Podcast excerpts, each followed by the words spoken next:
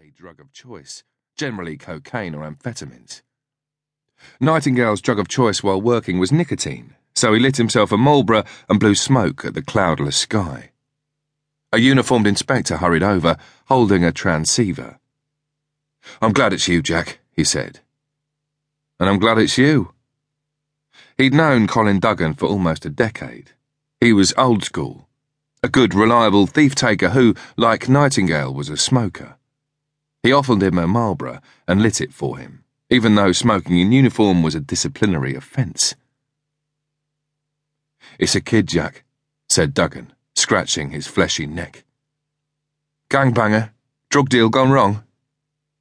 Nightingale inhaled and held the smoke deep in his lungs. A kid, kid, said Duggan. Nine year old girl.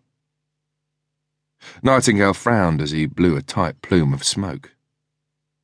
Nine year old girls didn't kill themselves. They played with their PlayStations or Wii's, or they went rollerblading. And sometimes they were kidnapped and raped by paedophiles, but they never, ever killed themselves. Duggan pointed up at the luxury tower block overlooking the Thames. Her name's Sophie. She's locked herself on the 13th floor balcony, and she's sitting there talking to her doll. Where are the parents? said Nightingale. There was a cold feeling of dread in the pit of his stomach.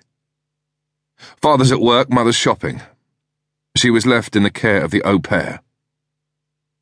Duggan waved his cigarette at an anorexic blonde who was sitting on a bench sobbing, as a uniformed WPC tried to comfort her. Polish girl. She was ironing, then saw Sophie on the balcony. She banged on the window, but Sophie had locked it from the outside.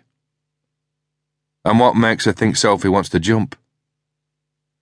She's talking to her doll, won't look at anyone. We sent up two WPCs, but she won't talk to them. You're supposed to wait for me, Colin, said Nightingale. He dropped his cigarette onto the ground and crushed it with his heel.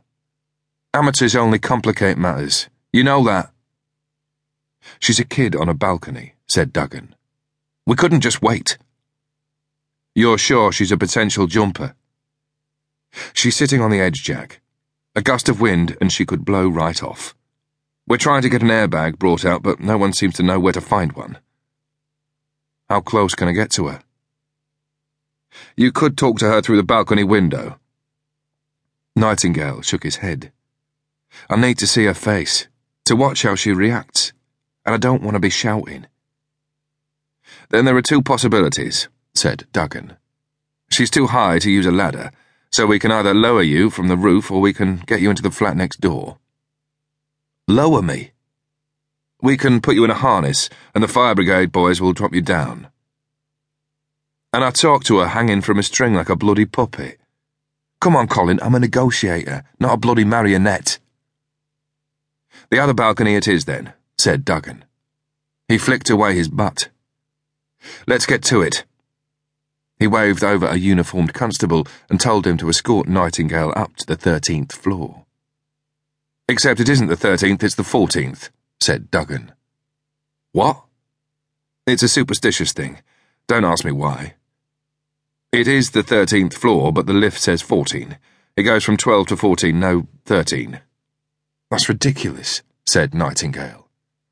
Tell the developer, not me, said Duggan. Besides, you're talking to the wrong person. You won't catch me walking under a ladder or breaking a mirror. I can understand people not wanting to live on the 13th floor. He grinned at Nightingale. Break a leg, yeah? Yeah, said Nightingale. He nodded at the constable, a lanky specimen whose uniform seemed a couple of sizes too small for him. Lead on, Macduff. The constable frowned.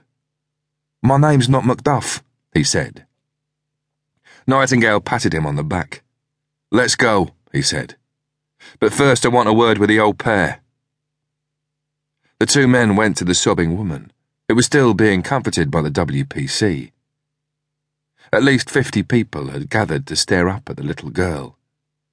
There were pensioners, huddled together like penguins on an ice floe, mothers with toddlers in pushchairs, teenagers chewing gum and sniggering a girl in goth clothing with a collie that grinned at Nightingale as he walked by, workmen in overalls, and a group of waitresses.